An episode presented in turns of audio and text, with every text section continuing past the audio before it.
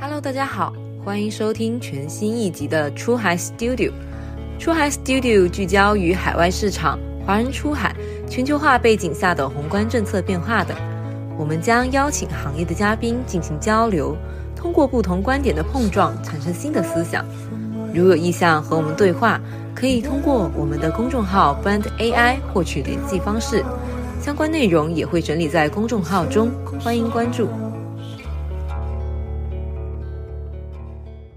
今天特别有幸啊，请到我的好友李江干，墨腾创投的创始人，然后之前也在 Locking Internet 以及 Wood Panda 做联合创始人和区域 CEO。因为江干其实在新加坡有求学、工作，包括投资经历，所以嗯，今天我们主要围绕着东南亚的一些话题展开，主要是涉及这么几个议题：一个是东南亚的创业环境，第二个是东南亚的一些电商，然后第三个是最近特别火热的 TikTok Shop 在。啊，印尼的事件，最后会再探讨一下东南亚的一些华人以及跑出来的这些偏在中国背景，他们有什么样的特点？对，好，那我们就先到东南亚的创业环境，就是第一个问题，我们就很想请教一下，就是东南亚现在创业环境跟我们看到的国内、欧美或发展中地区，比如说拉美，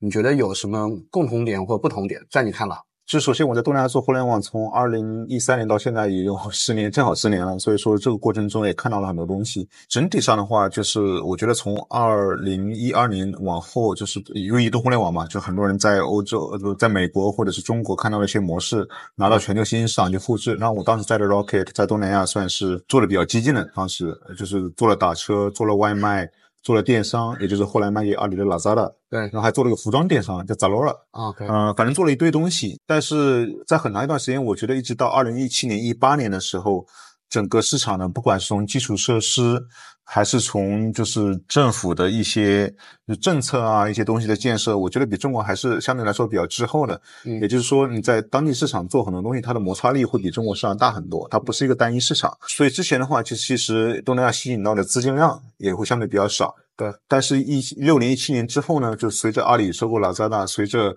中国的一些大厂在东南亚做一些投资，然后软银进来，就是整个市场吸引了不少资金，像 Grab 啊，像 Shopee 这样的公司，其实也是那个时候也开始做一个比较大的增长。对，然后快进到二零一九年。整个市场已经开始，就下半年，就是随着就美国那 WeWork 啊这这些东西上市不成功，整个市场开始有了一些颓势。因为说实话，就是毕竟不是个单一市场，东南亚，所以说他做很多事情比中国的话，就是还是比较费力一点的。对，所以那个时候大家都开始想，就是说很多商业模式要要进行一些转型也好，然后做利润率也好。但是很快疫情就来了嘛，对，疫情来了，头半年是 是一个快速下跌的状态，但之后的话就是大笔的资金开始涌入新兴市场，包括东南亚，包括拉美，嗯，然后这个过程中就是很多独角兽出现，很多公司拿了就是上千万、上亿美元的资资金，对，但是今年大家也知道，就是环境又发生了一个变化，所以回顾过去十年的话，就是市场现在很多公司出现了很多钱，比中国来比的话，还是整个生态是要小很多的。对，嗯，OK，理解。嗯，哎，今天就我们在结合，刚好有刚刚提到 Rocking Internet，嗯，就你你你们有当时有看到，因为 Rocking Internet 其实孵化了好几不错的项目，而且很多都是卖掉了。对，这里面有看到什么共同之处，或者是说有什么路径，就是就它能持续的做出这些公司。呃，我觉得一个特定阶段，它能够做出很多这样的公司，因为在尤其是一一一年到一五年这个阶段，就是说，呃，大部分的新兴市场其实不太有人愿意进去做，嗯，然后当地的就是本土的创业者，其实也也很难拿到就是大笔的融资。那那时候 Rocket 就是在比如说在东南亚、在中东、在非洲、在拉美，是一个比较愿意在这个市场上花钱把一个事情盘起来的，嗯，然后他做的事情其实主要就是跟平台相关的业务。所以平台后面的话，它很多一套的就是 KPI 体系，还是有些近似的。对，所以那个时候他做了很多这样的东西。但是后来在东南亚尤为明显，就是一六年、一七年之后，就是本土的 VC 开始出来，然后海外的就是资金开始愿意往里面走的时候，其实 Rocket 就没有优势了，因为毕竟它是一个 PE 式的做法，就是我孵化很多公司，然后我整个 portfolio 说谁能成，但是在里面的项目里面，就包括我当时，其实不是严格来讲不是一个创始人的心态。对，OK。Rocking Internet 的这些信息和认知的来源，它布局各个地区啊，呃，它来源于更美系的，像亚马逊这一类公司，还是像更中国的，比如说啊，支付宝、微信或者淘宝？我不知道这就这些认知来源当时去做那些业务，还是就是他就推演就到到这个阶段就可以做这个事情。我我觉得认知是基于他们之前的经验，就是那个时候主要是看美国公司，因为他创始人三个兄弟最早是复制。一些美国的公司啊，包括之前复制 eBay 等等，对吧？对，就是做出来的，所以他们觉得就是把美国有的模式拿到中美以外的市场去做，然后这个里面会有一个比较好的退出路径。中国他也试过，就当年的高朋网。是跟腾讯合作的，OK，然后后来就发现了，在中国这个是不太好做。理解。其实江江你提到一个很关键的点，就在东南亚或者在比如说拉美出来的这些，也有一个就因为 PE 的做法，包括或者是不那么创始团队驱动一些，其实大家在做事情上会不那么用力，或者更职业经理一点。我觉得大家做事情其实还是会用力的，但是大家可能就是在战略上不会思考太多。这其实我觉得跟优步早期有点像，对吧？就是你有一个商业模式，然后你有一套 KPI 体系。对，大家都照着这个 KPI 去使劲的努力，有时候会用力过度。对，但是就是这个模式之后的可持续性如何，我觉得大家不会考虑这个事情的。OK，嗯，理解。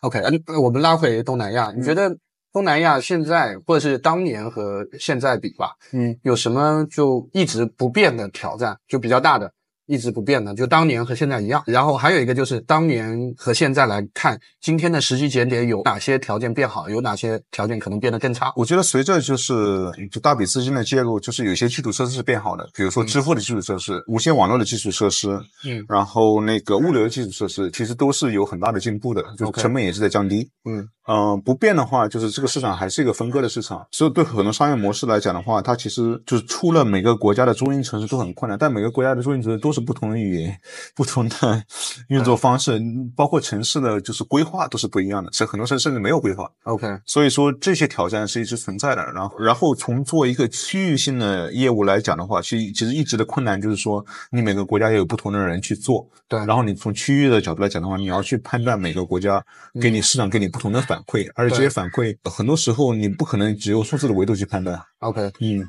OK，哎，这里面我们今天看 Lazada、Shopee 或 C 啊，包括 GoTo，其实他们也算在这个市场里面跑了很久。他们有什么你觉得可借鉴的经验吗？像 Lazada 跟 Shopee 就是基本上全覆盖东南亚。对对，有什么可借鉴的经验？我觉得在 TikTok Shop 跟那个 Temu 进东南亚之前，大家有个共识，就是说东南亚的电商不管有没有多吸引人，Shopee 肯定是里面的头部玩家，因为不管是从它的领导层的认知，对。从它的就是整个组织的，就是战斗力来比的话，其实是比所有的竞争对手是要强的。对，但是现在有了 TikTok Shop，它是一个不同维度的一个竞争对手，然后也很有钱，所以说这个里面增加了一些不确定性。那大家看到最近发的 Shopee 的那个财报，增加了很多投入，但是实际上带来的收获并不是很明显。嗯，至于他们，我觉得有哪些长处？我觉得在组织上的话，他们找到了一套能够把新加坡总部跟各个国家的负责人有效的沟通、有效的协调、有效的能够一起把这个事情做起来的这样一套做事方式。OK，嗯，但是问题就是，我觉得中国的商业模式进化的比东南亚快。OK，对，OK，哎，这里面就很有特色，比如说虾皮来的，你观察到的就华人或者中国人在里面参与的角色多吗？然后一个是比例啊，第二个就关键角色上，我们说 average 就是整个公司的维度，第二个就是关键人上面，我们看虾皮来的其实非常带有，就你看最上层的管理层其实非常。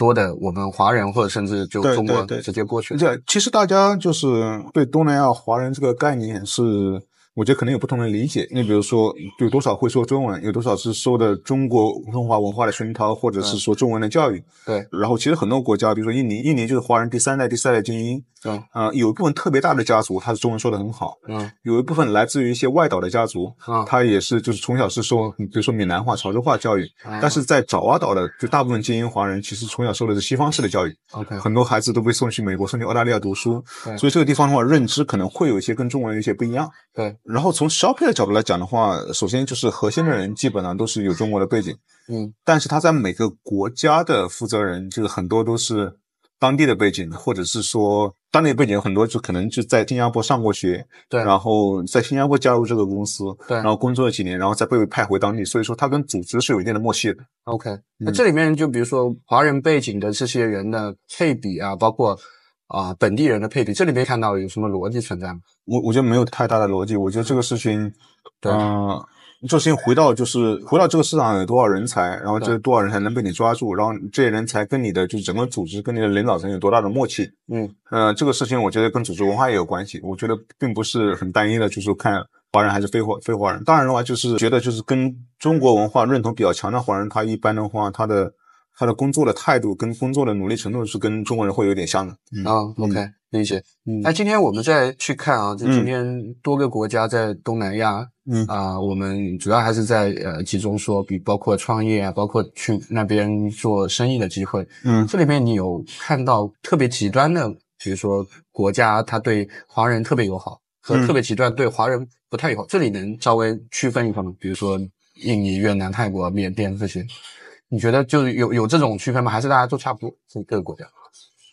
我觉得首先，首先除了越南之外，其实东南亚的就是几个主要的国家，就是华商在当地都是一个就是挺重要的势力。然后这个势力是怎么成为重要的势力？有是自己白手起家，有通过做当地的就是政客的白手套。对所以有些时候就是一些华人家族的得势，并不一定代表就整个华人阶层，OK 嗯、是在政府受到优待。然后怎么说，相对来说比较复杂的问题，就每个国家可能要单独考虑。对 OK，、嗯这一次其实我也看到，嗯啊、像印尼对 TikTok Shop 的政策嘛，嗯，我我们有小范围讨论说，印尼其实更加排华人。就这里面，你觉得在印尼当地啊，这个是政府去做这个事情，一定程度上是政治正确吗？呃，首先这一次对 TikTok Shop 的禁令，对，从开始讨论到最后就是行政法律并被执行下来。对我在印尼很多做了十多年生意的中国背景的朋友都说，就是这么多年来没有看到印尼政府就是政策颁布的执行效率这么高过。呃所以说这个应该是很顶层的、很有决心的一个事情。嗯，那大家一直在猜说是不是竞争对手去游说啊什么什么，我相信这里面起了一定的作用，但是可能并不一定是决定性的作用。OK，所以政府还是觉得，就是 TikTok Shop 就是社交加电商对社会的影响还是比较大。那他一定是看到了什么负面的东西，我不知道他是否试图跟 TikTok 去沟通，但是肯定就是对嗯、没有一个好的沟通，所以会导致这样的结果。对嗯对。那你从这一次，因为 TikTok Shop 的风气啊，其实影响也蛮大的，就是对于 TikTok，或者是说这一波想在当地做生意的，大家都会把政策因素放到比较首位的的考虑。嗯那这里你有看到其他的一些影响，或者是就我不知道卖家生态现在是怎么样，就大家是怎么看？从卖家视角啊、从其他的从业者视角，江干你肯定会接触很多人，很多人都在问你。他们的心态是更觉得，比如说消息来，他可能会相对正向一点，嗯因为有一个竞争对手被干掉。第一个，他心态上是怎么样？第二个，他们业务上有没有正向影响？以及一些其他卖家，他们有什么反馈吗？我觉得也可以聊一下。我个人这么看的，就是说 TikTok Shop 在很短的时间内聚集出来这么大的量，那肯定是有很多人在这里面受贿的。对，然后也肯定也很有很多人利益是被影响的，就是我们也看到很多，尤其是国内过去的卖家，他想利用嗯就是 TikTok 的这个增长来实现自己业务的一个增长。那在这个过程中，可能如果你的就是整个精力都放在 Tik TikTok 上面的话，你可能受的影响会比较大。然后如果你本身已经是多渠道的话，可能受的影响比较小一点。嗯嗯，但多多少少都有影响，因为一个这这么快正增长的渠道没了。对，对，嗯，但是大家的反应来说的话，我觉得看很多不同的人有不同的反应。有些人就觉得印尼这个市场不能做了，走了，悲伤了。对，对，然后也有些人就是很努力的去做其他渠道，去做 Shopee Live，甚至去去去做线下。对然后，然后我觉得不同的人他的就是这个就是自己的压力、资金的压力，然后上下游就合作伙伴的压力都不一样。嗯所以说这个导致了就是大家的可能步骤、大家的焦虑程度、大家的这个紧迫性可能也不一样。对，但是整体上的话，就是我觉得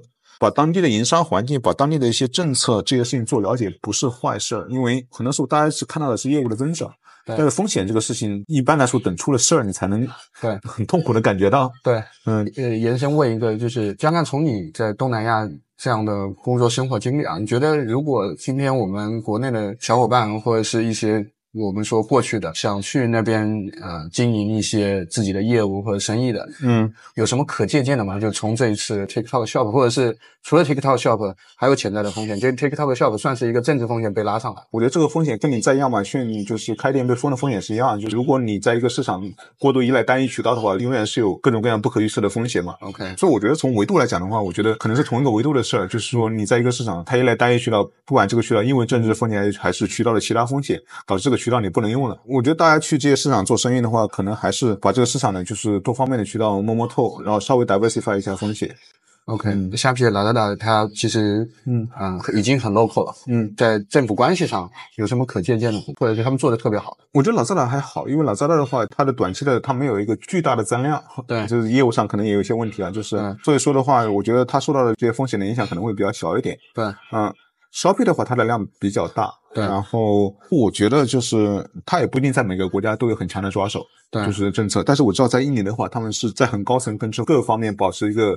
很畅通的沟通。嗯有时候你看，就是之前 Shopee 因为跨境这个事儿被政府的几个阶层说了之后，对它其实已经就很快的调整，把自己的就跨境的比例降到很低。对然后之后的话，其实也有一些就是可能外面看不到的，比如说一些特定的品类、一些特定的产品，对啊、因为政府说影响到了本地的什么什么什么，然后他会根据这个做一个调整。因为我觉得就是印尼这个国家跟有些国家不一样，它世界人口第四大国，所以你跟它的政府打交道，你会发现他们是有一个大国的心态，这个跟就是一些比较小的国家是不一样的。对大国的心态，它有时候它其实嗯就是他会认为就是你在我的地方，你应该按照我的规规则来行事。啊 OK，小国的话，他可能这个底气没那么强。对，刚江干你也提到，就嗯 TikTok Shop 被封，其实也一定程度上就是它发展太快，嗯啊，触碰了一些利益，或者是有一些政府觉得会损害政府管理啊，或者是未来的一些点啊。我个人可能不是非常确定，猜想这里面有一些因素，就是嗯，TikTok Shop 吸引了很多消费者，其实是相对来说之前没有触碰到电商的消费者，这个比例可能也不一定是特别特别大。对，但是如果一些之前没有触碰电商的消费者，他购买了，你看他的品类就是时尚、嗯。美妆，然后护肤，就是他们如果购买了这样的商品的话，不知道会不会对那些底层的，就是下端市场的一些其他消费会有一些什么影响。嗯。因为过去几年，你看一年之后传达消息一直是保护小微企业，对，帮助中小企业出口。对，嗯、这个事情你去看 Shopee，Shopee 一直在就是公开的传达这些消息，说我们要帮助盈利企业出口。对嗯所以这个里面有些影响因素，让政府能够很快的做这个决定。嗯 OK，哎，对，还有一个，我觉得就之前我也跟一些朋友我们在聊，就是其实你看印尼是最早限制跨境商品在他们的国家，其实比如说其他的几个电商平台跨境比例几乎没有，这个其实一定程度上又把中国货或者是说他觉得货进去就更多了，因为你要做本对本，你一定会把货挪进去，就是 B to B 的进口进去，对啊然后这个就其实对政府来说其实是很难去追踪的。对你至少跨境的话，你的平台的数据是真实的，你政府可以看到的。对平台我觉得也会把这些数据分享给政府的。对那大量的 B to B 通过不同的口岸进口，对那这个事情其实我觉得不管是平台还是政府，其实他们都很难有一个准确的呃了解，说我的商品到底多少货是中国来的。对，嗯。这样的话，其实是不是变相就会让中国货进来的更多？因为跨境货其实你有需求才会产生嗯跨境的物流，嗯然后才会到印尼啊。我今天不确定需求啊，嗯因为我要本对本，所以我一定会备货。其实也导致了今天更多的中国货进入了。我没有看到具体的数据，但是我不排除有这个可能，因为就是本地能生产什么东西，什么样的东西有竞争力，它对本地的产品的丰富度，这个大家都是知道的。然后电商这个东西起来之后，肯定是让更多的人愿意去备更多的货，因为他知道就是他自己的就是有电商这样一个渠道，也有一些就是私域的，比如说 WhatsApp 群组啊，这些渠道能够把这些货通过不同的渠道销售去，所以我觉得大家就是更愿意去找一些货。之前就是我不知道大家有没有关心到这个数据，就是印尼政府自己公布的啊印尼的中小微企业数，对你知道是多少吗？六千四百万。然后这政府做统计数，当然不一定准，但是我觉得就是这反映了一个现象嘛。对，然后雇佣了一亿零九百万人，啊也就是说，印尼就将近一半的人口是在这种很脆弱的。小微企业里面，他们很多干的都是都是贸易的东西，就是买一些小东西，然后不管是在邻里卖，还是在 WhatsApp 群里面卖，对还是在就是小的电商平台上面卖，对很多人是干这个事情。我觉得这样的一个生态，政府是要保护的，因为如果这里大部分人失业的话，印尼本身的工业基础啊，什么东西是吸引不了这么多人就业的。OK，嗯，对，而且这个又到政府大选，对吧？这些可能，都会二月大选，对，对，又被越来越提到敏感地位。我们在沿着 TikTok 和 Timi，我们再讨论一下。Yeah 我估计将看有很多人会问你，啊，今天 TikTok 进来，那最早只是做内容不做电商，后来做了电商，很多人可能会问你，对虾皮老大有冲击多大，或者它的冲击来源于哪里，或者是在你看来，嗯这种货架和内容电商长期来说，虾皮能不能守得住，或者是它的存量会不会被 TikTok Shop 吃掉？这个在你观察了一段时间以后啊、的结论有吗？就我我观察到，就是说，至少在就过去的一年半到两年的时间里面，就是 TikTok 其实吃到的更多的是消费可能一些增量。你发现就是说，消费在过去的一年半，就是它增长是困难。当然，这部分也有一部分就是它要扭亏为盈的一个因素啊。但是我们注意到，就是很多 TikTok Shop 的用户，他其实是没有消费或者没有其他任何任何电商平台的账户的，就意味着就是说，这些人本身就是一个增量的市场。OK，那这些人就是说，如果没有 TikTok 进来去做这些推广的话，那他在多长的时间会变成一个多大程度的电商用户，这个都都说不好，因为这取决于市场的很多因素。对，而从去年开始，然后就是嗯，在东南亚几个国家，TikTok 它也开始做货架电商。对，然后这货架电商就占整体的比例，据说是比中国就是抖音货架电商占就整个抖音电商的大盘的比例要高。OK，也就是说。他如果在流量这边做那个视频电商之外，再做一个呼叫电商，在他流量免费的情况下，那 Shopee 跟其他平台到底有多大的壁垒？就可能跟中国还不太一样，因为毕竟他们的基础相对中国的，比如说阿里啊这些还是薄弱一些。OK，嗯，理解。那我们刚刚说到了几个电商平台嘛，包括存量和增量。其实墨腾创投也做了很多嗯很有意思的报告，嗯包括很有质量的报告。这里面其实从江干你们报告或者从市场调研的角度来看，嗯整个东南亚市场电商平台在未来五年还有多大空间？或者是增量最大那个可能第一大的市场在哪里？我们跟消费老 za 的的朋友聊，他们就觉得就是 TikTok 带来了很多他们以前没想到去抓的这个东西。就比如说在美妆这个品类，就是很多很多的消费之前还在线下，线下的 Beauty Store 啊这些东西，嗯嗯、但是 TikTok 把很多就抓到线上来了。这个事情是是以前消费老的做的没这么细的。那这个事情往后走，我觉得它的自然增量的话，其实我个人就随便猜啊，嗯我觉得一年百分之十五到百分之二十，就整个大盘的增量，我觉得差不多了。，OK，当然了，就是说这取决于一些因素，所以 TikTok Shop 跟 Tim，我觉得可以把整个大盘撑大。但我真的觉得有很多因素是我们不能预测的，就比如说你如果是前年在规划你的物流的话，你不可能想到就是说今年会会这么困难的。对对，是的，是的，是的。那从国家来看呢，啊，前三大的国家增速比较快，相对而言。我觉得首先看就是经济的自然增长的话，就是大家比较看好的是越南跟菲律宾。然后之前你看，就是各种的世界银行也好，什么就是渣打银行、经济师也好，嗯，大家对就是越越南跟菲律宾的就整个经济大盘的增速都是最看好的。对，但是这些国家你也没有达到中国那十几年就双位数的增长，对就是最乐观的估计也是每年百分之七左右的增长。然后现在的话，你看每年就其实不到百分之五，嗯，所以大盘的消费增长是可能没那么快。对但这个里面我觉得有很多升级的需求，因为。啊、它很多消费的业态，包括我刚才说，就是电商这个这这块的业态，其实跟国内比还是差很多。很多国内的朋友去东南亚都会觉得线上的生活不方便，啊，对，我觉得这里面有提升的空间，包括线下的一些零售啊，就是说呃餐饮啊，它的运营其实都没有国内这么，也不是说卷嘛，就是说没有这么精细化，对所以我觉得这里面有很多提升的空间，然后这个提升的空间是能够创造价值的。OK，当然，就是你单纯依赖就是这个市场本身的增长，我觉得可能全球没有几个地方能够像中国，就是二零一零年之后那几年的那种爆发式的增长。对对嗯，这一波我们说在里面挣到钱，或者是啊跑得还不错的华人啊，就你接触的群体里面、有什么共同特点？挣到钱呢？挣到钱的，我觉得我认识很多做餐饮的，我觉得挺挣钱的。看到很多朋友在印尼开开新餐馆，只要老板就是愿意，就是扑在里面把这个事情做好，只要借鉴了国内一些高效的运营经验，我看很多人六个月、八个月回本，这个还是不错的。然后我觉得从相对来说比较科技、比较互联网、比较电商的角度来嗯来讲的话，就是我觉得对市场有个很深的理解，能够根据这个市场的环境把整个组织调好，把人管好。对然后因因为最后我觉得产品啊这些方面，其实大家拿国内的经验过去都比当地的好。对，嗯从今天这个时间节点啊，啊，跟比如说去年前年比，你觉得出来的更多了还是少了？就是你说从国内出来的，，对，跟你来交流的人变多了还是变少了？跟之前相比的话，我觉得现在就是出海，就是探索海外的机会，对现在是一个共识。以前是说你你有时间有精力，或者是说你在国内做的累了，就是到海外去看一看。然后现在我觉得就是我跟我们交流的就没有一个不想出海，对，对。但是海外怎怎么做，我觉得啊，对这个问题，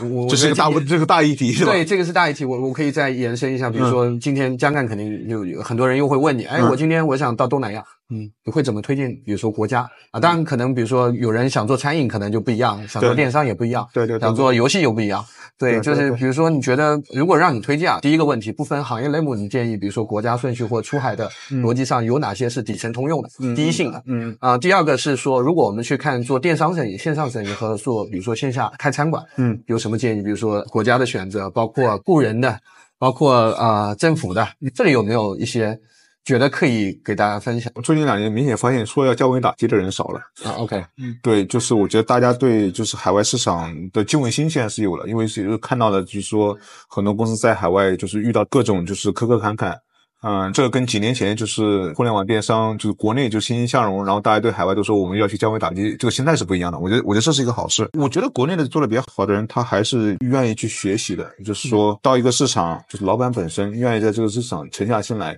了解这个市场，而不是说就是在这个市场就是招一个人或者说派一个人去这个市场，就期待他们能够嗯把这个事自自己能盘起来。OK，我觉得在认知方面，对市场有一些多方面的认知，我觉得这个肯定是有帮助的。亚洲的文化，就东南亚几个国家，虽然它的文化不太一样，但是基本上我觉得，印尤其是印尼、泰国跟越南，它都是一个就我们所谓的说高语境的文化，就是说它里面你其实很多东西你要去悟，而你不是说能够就是明文写在那边，然后你就可以搞得很清楚的。所以说，你作为一个老板，你在一个就新的市场做生意，很多事情需要你去判断。对，那这个事情你判断的依据是什么？判断依据是你对这个市场的一手感知，还是说你以前在中国的经验，还是说把两者结合？起来去做一个综合的判断，然后这这所有的判断加起来就是你的一个迭代嘛。嗯，对。所以我觉得就是，就很多人一开始说我不确定去哪个市场，我觉得嗯可能也不一定需要这么急，就是说每个市场都看看，嗯，做成效率了解了解了解了上下游，然后政商环境了解了解，然后。不要太把就是媒体的标题当回事儿，媒体标题只是说这个市场发生的一个象限，对，但是你只依赖这个象限，你你是很难在这个市场成功。OK，嗯，如果再延伸的话，就是今天有一些想去东南亚考察，嗯，或者是去了解这个市场，它最优质的信息源，或者是那你刚刚江干你也说了，比如说去当地，嗯，去了解，可能就是躬身入局，然后包括去，嗯啊，组建团队，嗯，呃，那它的信息源或是认知。这里面可以有哪些信息源可以说？我觉得信息源一定是多层次的，就是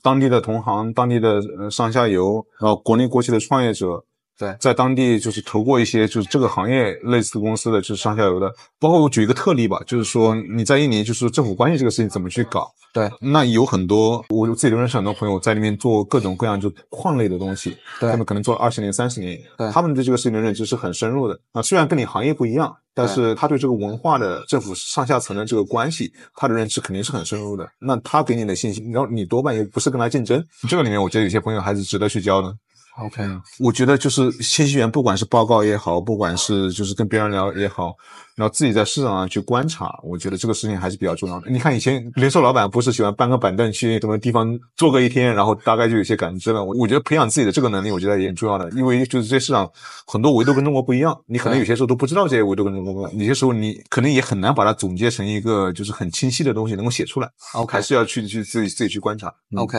嗯嗯，对。再换一个角度啊，嗯今天就是这些各个国家的政府类比于中国，是更像哪一个时间段？这个时间段，比如说是改革开放，还是比如说 WTO 那个阶段，或者是十年前，比如说一零年前后，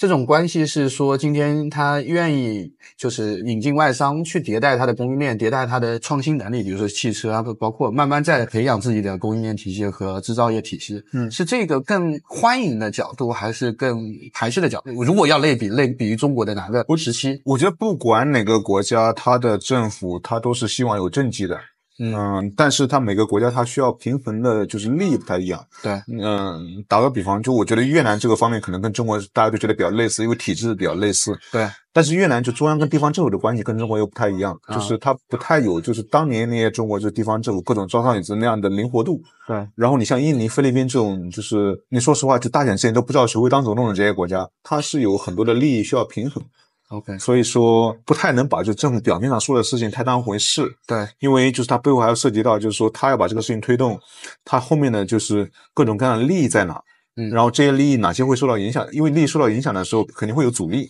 对，然后这个阻力，你以现在政府的这个能力，现在政府后面的这个东西能不能把这个就阻力去磨平？我觉得这个大家是需要对每个政府做做一个单独的判断，而且这个跟行业肯定也不一样。OK，对，理解理解。你觉得新加坡政府在鼓励创业和创新上有什么？你觉得特别有特色？新加坡政府它是政府认定的一个方向的情况下，它会政府就是各个方面它会来支持这个方向。在新加坡其实一直有一个这样的一个辩论，说政府的有时候支持是不是有点过头了？对就导致就是企业就是过度依赖政府，而本身没有竞没有竞争力。OK，嗯，但是我觉得就是不同的政府和企业，就在包括帮你寻求资源，包括就新加坡有些政府部门就帮你在东南亚各国对接当地的一些资源，我觉得他们都是工作都是很专业的。但本身就他们也意识到，其实新加坡本身是一个很小的市场，对可嗯，他们也一直就是鼓励，嗯，就是新加坡的创业者啊，还是新加坡的中小企业啊，多出去看。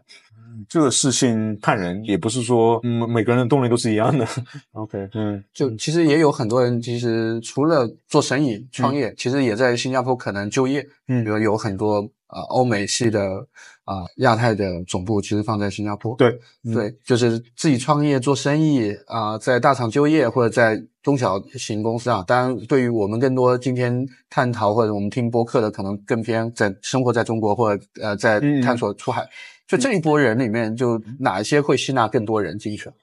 我觉得就是国内很多就成型的大的公司、大厂，新加坡都是一个相对来说比较重要的，很多把它当成区域总部或者全球总部，对，所以这部分肯定会吸纳一部分人。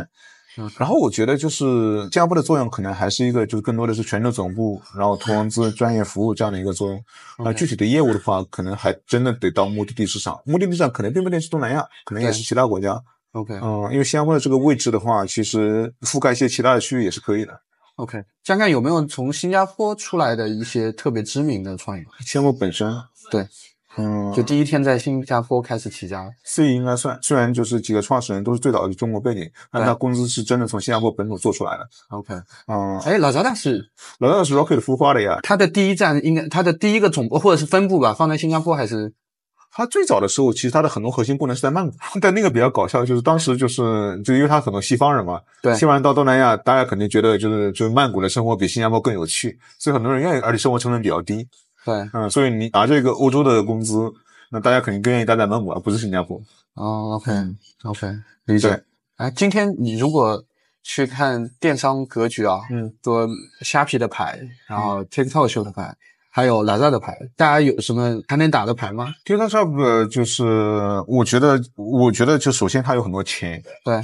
第二的话就是我觉得它的流量这个还是最大的优势。对，但我觉得就 TikTok TikTok 的话，它有很多选择。嗯，它在做美国市场，嗯。嗯，然后对里面就是具体的人来说的话，就回到老斯拉以前的问题嘛，就是说我是一个总部来的，我想做出成绩出来，我愿意在这个市场长期待下去，比如说在越南市场，对。长期待下去，把越南市场作为我的一个对。核心，对他可能并不一定愿意做这个事儿，他可能有更好的选择，所以我觉得就是更多的问题可能还是组织里面的问题，嗯。嗯，虽然我觉得就是 Shopee 在产品、在现金，甚至是在认知的程度，可能有一定程度上的落后啊、t i k t o k 拼多多也好，但是他的老板都在中东南亚，他如果东南亚输了，他就啥都没了。对，所以我觉得抗争这些外外界的对手来说的话，他肯定是不遗余力的去做这个事情。，OK，这也是他相较于其他几个竞争对手而言，至少老板层面都在那。他的老板愿意就是整天跟印尼的部长打各种交道，随叫随到。我不觉得自己的老板或者拼多多的老板愿意干这个事情。OK，对，江刚，如果让你总结一下，就今天我们一波创业者或者去做生意啊，言简意赅的给一些建议的话，你觉得一二三最重要的？呃，首先我觉得就是中国创业者的就是对商业模式的认知，对运营的认知，嗯、努力程度，嗯、这个事情我觉得在我接下来就是短时间应该是数一无二的。对，嗯、第二的话就是说，嗯在海外到底做什么，怎么做，每个市场有不同的复杂性，对这个需要对市场有很深的了解。对第三的话，就我之前写了一本书嘛，我们总结出来就是领导力、对组织跟人，对这些东西可能是最重要的。嗯嗯，，OK，嗯，今天很感谢刚刚的时间，然后谢谢，嗯，对，然后我觉得大家感兴趣的小伙伴都可以关注江干的那个公众号“摩天创投”。嗯，对，嗯，质量特别高。我觉得未来如果有机会的话，再请江干再做一期内容。好呀，好呀，好就是大家如果来东南亚，欢迎找我们。对啊、大家都可以关注莫腾创投。嗯，好，好，谢谢谢，嗯。